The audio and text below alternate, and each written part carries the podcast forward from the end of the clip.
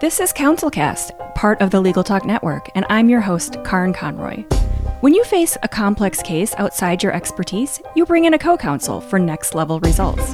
When you want to engage, expand, and elevate your firm, you bring in a marketing co counsel. In this podcast, I bring in marketing experts who each answer one big question to help your firm achieve more. Here's today's guest. Hi, I'm Michael Buzinski. I'm the president and CMO of Buzzworthy Integrated Marketing. I'm a lifelong entrepreneur, digital marketing thought leader, and a best selling author. I've been dubbed a visionary marketer by the American Marketing Association, and my sole mission is to help entrepreneurs avoid the time drain and frustration of managing profitable digital marketing campaigns. Most people call me Buzz, and I have simplified the digital marketing uh, success with the rule of 26, and I'm on a mission to double the website revenue of service centric businesses across America.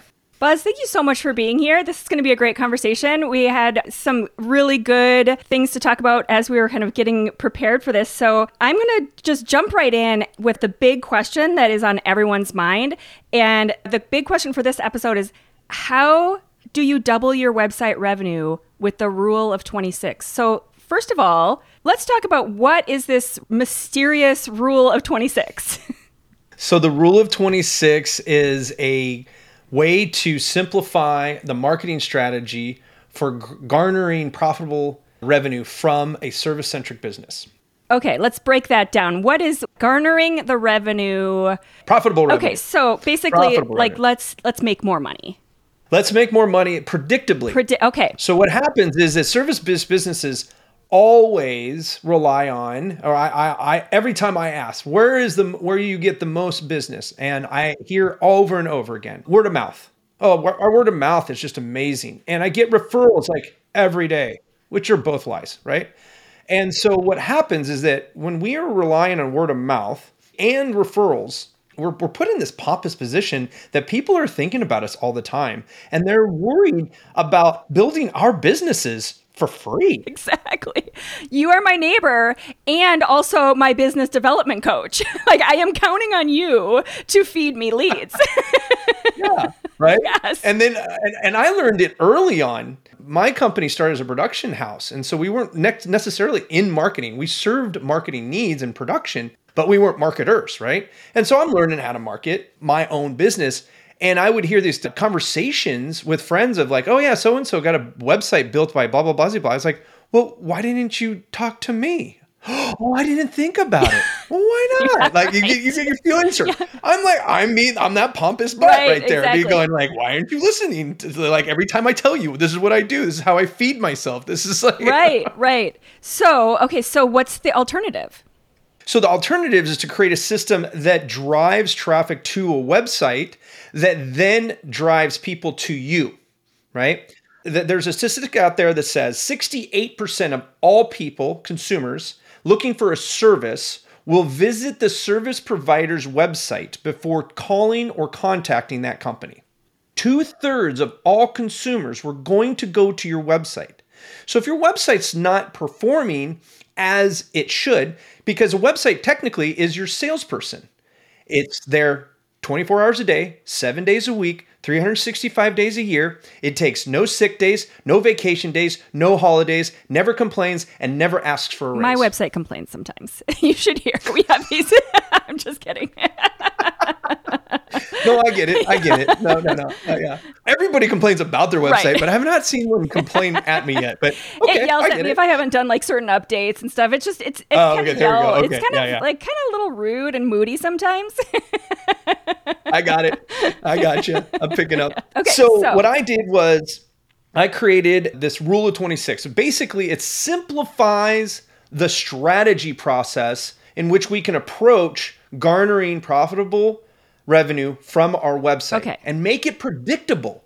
So now, if I want to grow my firm, I can do it predictably once I've applied the rule of 26. Okay. And so the rule of so you want me yes, to tell you that's my next question. What is this mysterious? Like I, I feel like, like you should have a crystal ball. Like you should and it should kind of have this like sort of cloudy purple sparkly stuff inside. that's what I'm picturing right now. We are looking in to the crystal ball. yeah, I love it. So the rule of 26 states that if you increase your website's unique visitor traffic by 26%, your conversion rate by 26%, and the average value per client by 26%, you have a compounded effect of 100% more revenue from your website. Okay, so let's say that again. Website traffic by 26. Uh-huh. What was the other two? Conversion rate. Okay. So conversion rate means that the the percentage of people who come to your website versus who contact you become a qualified prospect. Okay. Okay. And then your average value per client. So your average value per client can come from many different ways. A lot of times when we look at well in the in the legal realm, we find that, you know, you're probably charging as much as you possibly can because we're trained to do that as legal providers, right? Yeah. But are we attracting the most profitable prospects? Yes. So I can give you a hundred tire kickers who are not going to, who might spend a little bit of money on the consulting, but never actually get into your full programs or t- take you on as legal counsel. Right. Or I can get your website to attract the right type of client for your practice. Yeah. Right. And so th- there's a lot of those tricks in the rule of 26 that allows us to do one of the other. Another way that we, we talk about in the book is to diversify and productize some of our services. Yes. Right. So I'm working with a trust lawyer uh, right now with me and my wife. Right. They productized the process of getting a trust or a will. That has created a system that reduces the cost of doing business to a point where it doesn't matter how much money I have or how many assets I have. They already know what kind of work they're going to have to do. Yeah. And it also increases their efficiency and effectiveness. So it's probably more correct when they have these checklists and they have a system in place. And so not only are they making more money, but it's it's a better product and the better uh, result for their client as well. Okay, so we increase the website traffic by 26% and increase the conversion rate. So all that traffic that's coming in, they they need to convert at a higher rate as well. And then mm-hmm. we also mm-hmm. get a, a higher rate of return on each one of those. So that sounds nice. Those are all nice numbers, but how do you do that? So that's what the book's all about. Okay. Right? Perfect. you buy the book. that's the answer. No, really, it's it's about. I like to reverse engineer. Yeah. So even though I wrote the book in that order, we start when I work with clients. I start at the end and say, okay, what's the value of clients that you're getting, and what type of uh, revenue are you getting from your best clients? Right. Identify that, and are we leaving money on the table with clients you're currently serving? yes. Because that's an immediate increase in revenue. Yeah. Like that, Exactly. right? And those are clients who have already demonstrated that they see your value, they've hired you, they see themselves as a client. And so, in a lot of cases, they are expecting you to provide those ideas and paths forward and protect them against whatever those things might be. And so, you Mm-hmm. are absolutely leaving money on the table, like you said. Right. If we can do that, well, we- we're immediately increasing revenue from that, right? Right. But that also tells us the story that we need to be telling on the website. Yes. So that we can talk to our perfect client. It's okay not to convert 100% of your visitors because 100% of your visitors contacting you will bankrupt your business. Period. Yeah. You want the 5% who need your services specifically, the ones that you have systemized, productized, and uh, are the most efficient with, right? So those are the most profitable services that you can provide. We want to talk to those pain points and those types of people coming in, they resonate with that problem. They see how you could provide that solution, so therefore they're going to call you and hire you Yeah. versus ask a bunch of questions that have are not relevant to anything that you offer Yeah. And then go hire somebody Right. else at a cheaper rate. And they're gonna go hire somebody else Yeah, anyway, right? right. so then once we've done that, and that will increase your conversion rate. Okay. So once we've done that, so we've distilled what we need to say, how we need to say it, line it out to where we're getting good conversions from the traffic you're already getting, Yep. and then we distill the traffic to make sure it's good traffic, Yeah. right? A thousand visitors that have no intention of buying your services are worth zero to Right. you. And a thousand uh, visitors, you've paid money and put effort in to get those a thousand. So it's probably a negative at that point where if you spend all this money, Opportunity cost, there's all sorts yeah, of stuff. exactly. And then they aren't converting, you're, you know, you you're just lighting money on fire. Okay, so you increase the traffic, you get those people in, you've got you're telling their stories, and then you also find a way of increasing the the overall profitability of each of those clients. Mm-hmm. So does that just mean raising your your rates or just making sure that those clients are overall the more ideal client than those kind of low level tire kickers? There's three ways to increase the value of a client. One is to raise your prices. So, in a lot of industries, service providers are not charging what they're worth. Right. And what they're doing there is not charging what you're worth puts you in a bad position as a service provider because you are the if you're not charging what you're worth, you're not providing the best you can. Yeah. And if you are, you're losing money and basically growing yourself broke.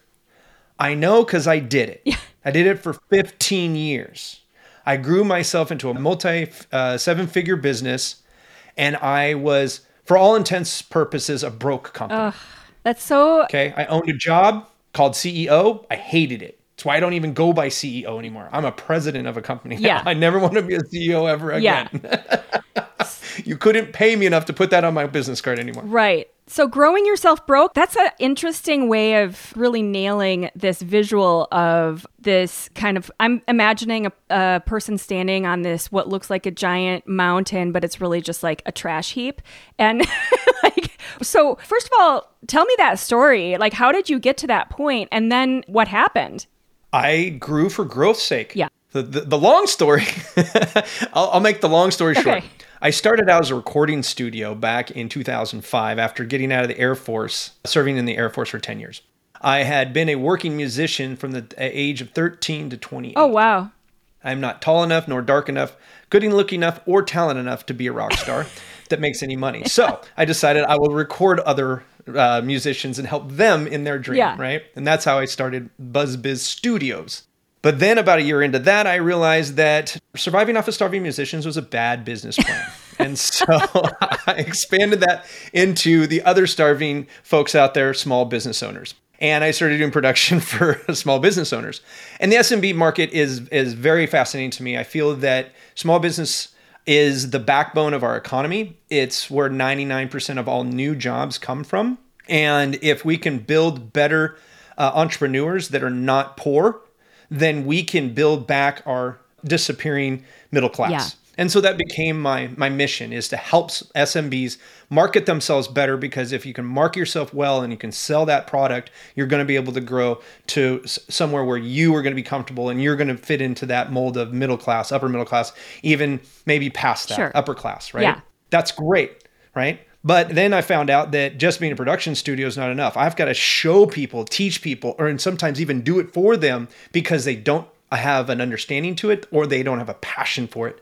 And if you don't have those two things in your marketing, it's always going to fall a little short. Yeah. And so over the years we did that. So once I got that down, we started going gangbusters and I just started growing for growth's sake instead of building out my infrastructure. So I built all the culture and all of the fun frou frou stuff that they tell you you need to build, but I didn't pay attention to how much I was charging. Oh. So I was creating a bigger infrastructure, not charging any more and getting more elaborate and more productized services. Over time, that became top heavy Yeah. right? Yeah. And so if we missed out on a good quarter, the whole thing just goes a house of my cards gosh. at that point. And so I was in Italy a, a few years ago shooting a feature length documentary for a client, and I was gone for 11 days. When I came back, there's a little coup d'etat that hit. Oh, no. And my culture that was pristine, like uh, we were in Alaska at the time, and I would have folks who had moved from the lower 48, so the, the contiguous 48, up to Alaska to, to work after out of college. Usually, is his entry level, right? Yeah. And I build them up, all that good stuff, and they're like, "I hate Alaska, but the only reason I'm here is because of this job, because of this company, because of the culture." So I, I was feeling good, Yeah. like double figure seven. I was in the two point three million dollar Yeah. range in revenue and blah blah. blah. I was like, "Oh yeah, this is awesome. I'm doing great." Go to Italy. I'm Yeah. like doing on location in the Vatican. I'm like, I'm I'm kicking butt, taking names. Yeah, I've made it, right?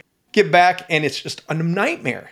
And I just looked at it. I lost about a third of my crew because of that coup d'etat. Oh my gosh. and. I was like, do I build this back? And I just looked at it and go, I'm gonna spend another five, ten years building it, rebuilding it. And I just like, no, no, I don't want to do that anymore. I was miserable. Yeah. I didn't own a company. I owned a job. And so 2019, I launched Buzzworthy Integrated Marketing and I splintered off the production into another company um, that runs on its own. And I just focused on the digital marketing for service-based businesses because it's what I was best at, it's what I was most passionate about, and it's the one that changes the most. Yeah. So, and I love innovation. So it allows me to challenge me.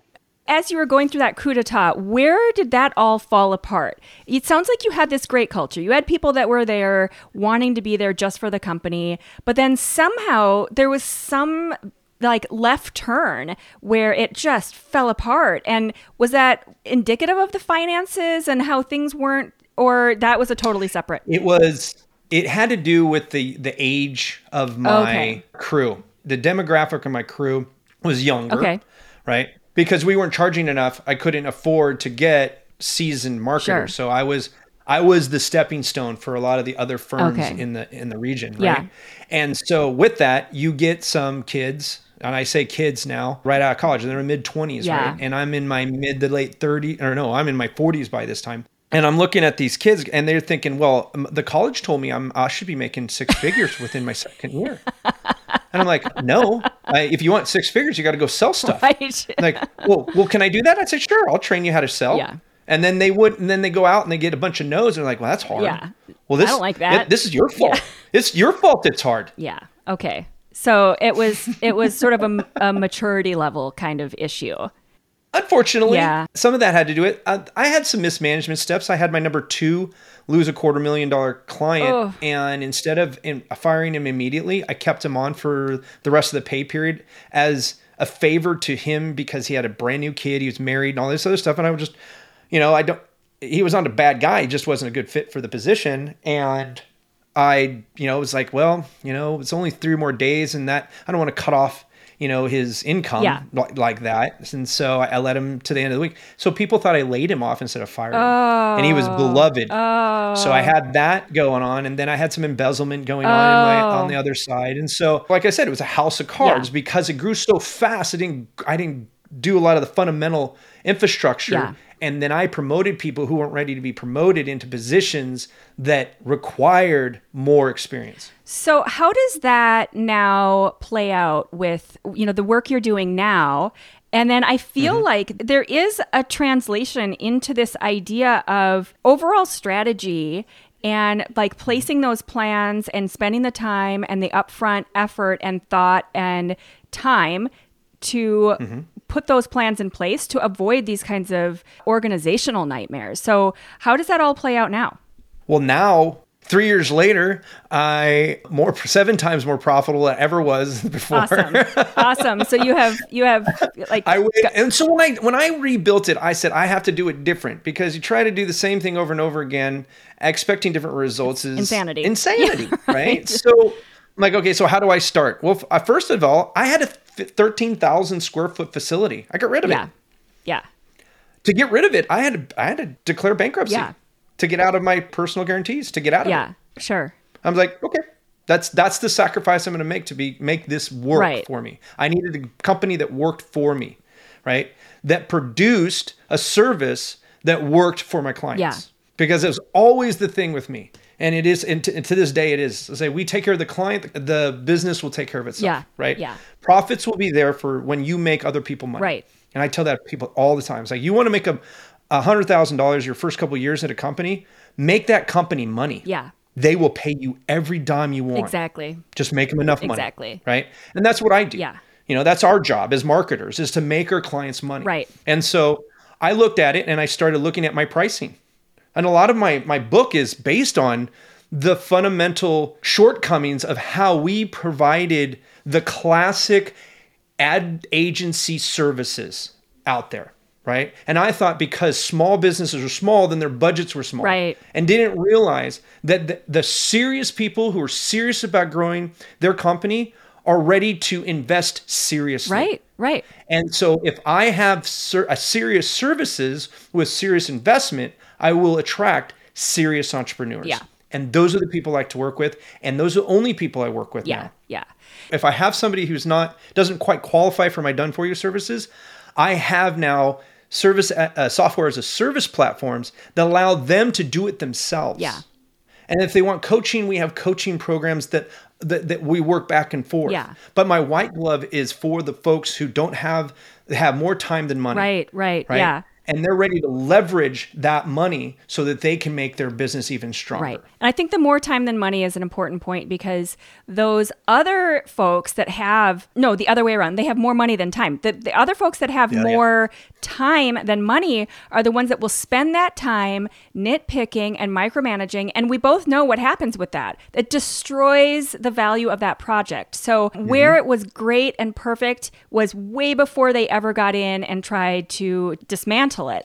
And so, spending Mm-hmm. more time on a project eh, it is never going to give those people the result that they think it is. Where the people who spend less time and trust and value the work are going to end up with a better result. And I say this all the time. Yep.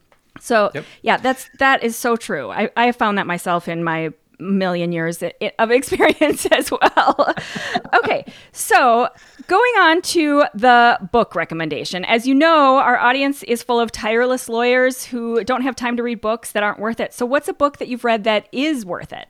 So when I relaunched my company, I realized that I needed to learn more about money. we laugh, but it's like, uh, you know, this is not something that, that is taught in law school. And I went through an MBA program. And so I tell lawyers all the time, this is, you know, I don't know if, if I get sued or if I have a legal issue, I'm not going to try to do it myself. I'm going to hire somebody that knows what's going on. So just because you're a smart lawyer doesn't mean that you took a course in finance and you understand all how all these things work. So tell me more about your book. so I I lucked out right as I was start. so I got introduced to a gentleman ma- by the name of Michael Michalowicz, who wrote a book called Profit First. yeah. and it teaches people how to uh, shows people entrepreneurs how the GAAP accounting which is general accepted uh, accounting practices where it is wrong Yes. and that the income minus expenses equals profit creates poverty amongst our entrepreneurs in the United States. And so the profit first says profit minus ex- minus I'm sorry, income minus profit equals your expense Right. uh, account. But it Okay? leads with the profit. It starts with profit. So even and so it and he, he has a couple different scenarios. When you're first starting out, you don't always be able to take the whole profit that you want, right? And so sometimes you start with 1%. But when you pay yourself out that half of 1% every quarter, you now get that value that you put into your company. Yeah. And for a long time, too many years, I didn't do that. I reinvested money over and over, and I just doubled up and doubled up and doubled up, saying, in the end, it'll, It'll all pay, off. And this is so common. And I think his book, first of all, I, I want to compliment you on being able to pronounce his last name. I've talked to enough people about this that they always call it Profit First by Michael something something with it.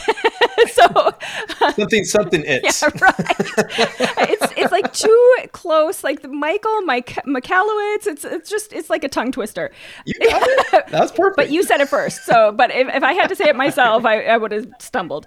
But I enough people. It's such a simple concept, and it has totally transformed. For me, it's a visibility thing. I can glance at my accounts and know exactly what's happening. And so, to jump in just for a second, the way he kind of describes it is his mother used to take her check and put it in all these different envelopes. And so she would mm-hmm. separate it out physically and and literally mm-hmm. into these are this is my money for my bills, this is my money for that X, Y, here's my groceries, whatever.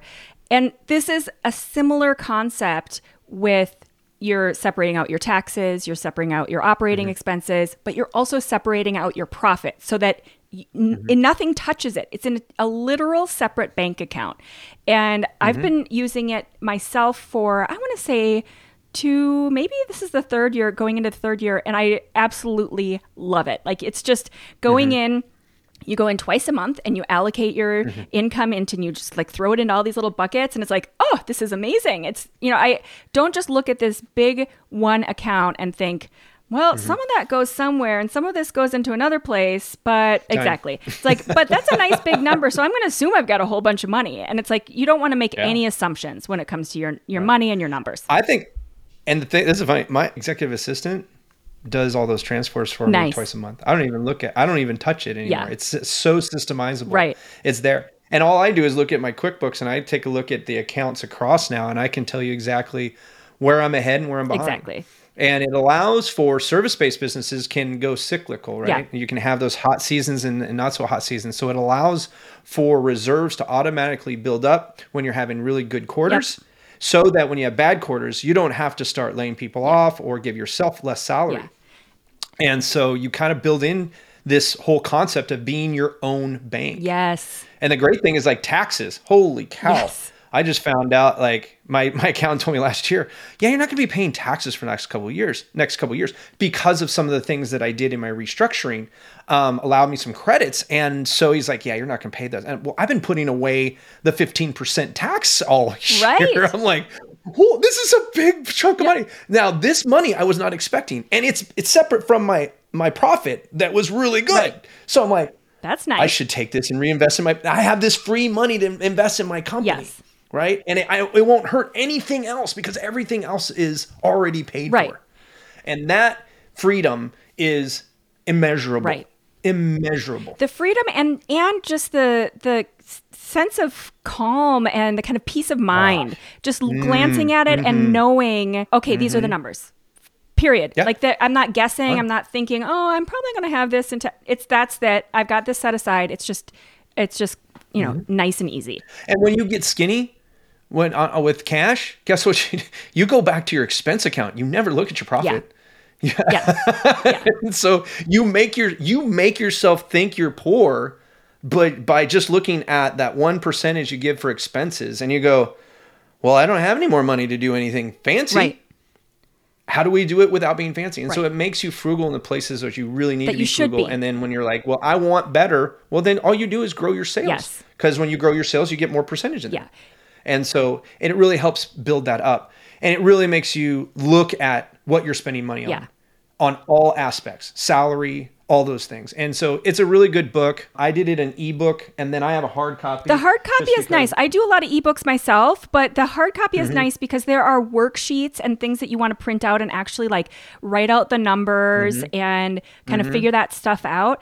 And you don't have to have an accounting degree or finance or an Oh, gosh, no. MBA. It's very, very simple. And once you kind of glance through it and spend a couple hours doing it, I haven't changed anything in a couple years. It's amazing. So yeah, I, that's Yeah, love that's a great book. Such a good recommendation. I um, highly recommend it. We're also going to link to your book, The Rule of 26. So we've got all you go. those details in there. Yeah, that we're showing it on if, if you're watching it on YouTube, you'll see it on on YouTube also, but if you're just listening, we'll link to it on the in the show notes.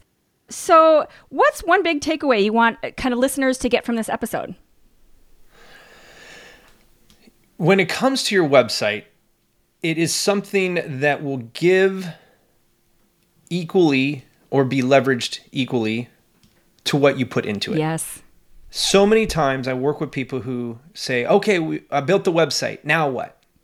And they they immediately want to get analytics and say, "Okay, where's the money coming from?"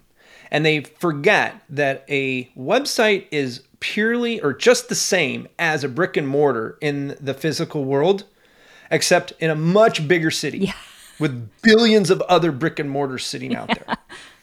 And when it comes to our, our personal industries, thousands of brick and mortars right next to each other when we search, right? Yeah. And only the top 10 visible brick and mortars on the search engine are the ones that get the business. So if you're not working on the visibility of your website, you are leaving money for your competitors to take. Yeah. Yeah. That's that's it. That's what it comes down to. And I I hear a lot of people saying, "Ah, I don't really even know if I need a website. I've had websites and they don't do much." And so my response is always, "Well, then it's broken and there's something that needs to be fixed." As a law Mm-hmm. firm, I, I get that a lot of lawyers and law firms don't consider themselves in terms in business terms, but you're not a nonprofit. You are a law firm. Right. It is a business. And so you need to reconsider that, just that whole mindset that it needs to be a business, it needs to be profitable i- in terms of how you're going to even reach your clients and, and accomplish your goals. But, and also, part, a huge part of that is that your website needs to be working and pulling in those leads and the business and all of that. And so it's not just you know what you hear all the time. It's just a business card online. No, it shouldn't. Not anymore. No, not, Not no, anymore. No. Used to be like when we when I started building websites back in 1999. Yeah. It was an online brochure. It was. because the internet couldn't do a lot of things. But now the internet can do a lot of things. Your website can qualify Yes. people to a point where only the people within your business who are qualified to talk to that prospect will get that message. Exactly. Instead of everything coming into one little bottleneck and then getting dispersed. Yeah. There's so many other ways. The call that you don't get can be profitable. People don't realize what it means to qualify through their website and disqualify people that are going to just waste your time and resources. I love that quote. The call that you don't get can be profitable. Like that is uh, that will blow some people's minds, I think. You know, the the idea of not wasting your time with, you know, those non-ideal clients is saving you money or maybe Mm-hmm. even making you money because it's making the space for the right ones. Right? I tell people all the time have a list of colleagues who do exactly what you do but are not direct competitors because they have a different part of the industry as their niche. Yeah. So that you can refer those people quickly. Yep. Boom. Yep. And the more you do that for them, the more they'll do it for you. Yeah, it's karma. Okay. Yep. And that that giver's gain mentality Yep. will, man, it's so rich. It is. It really It's so rich. I believe in that so much.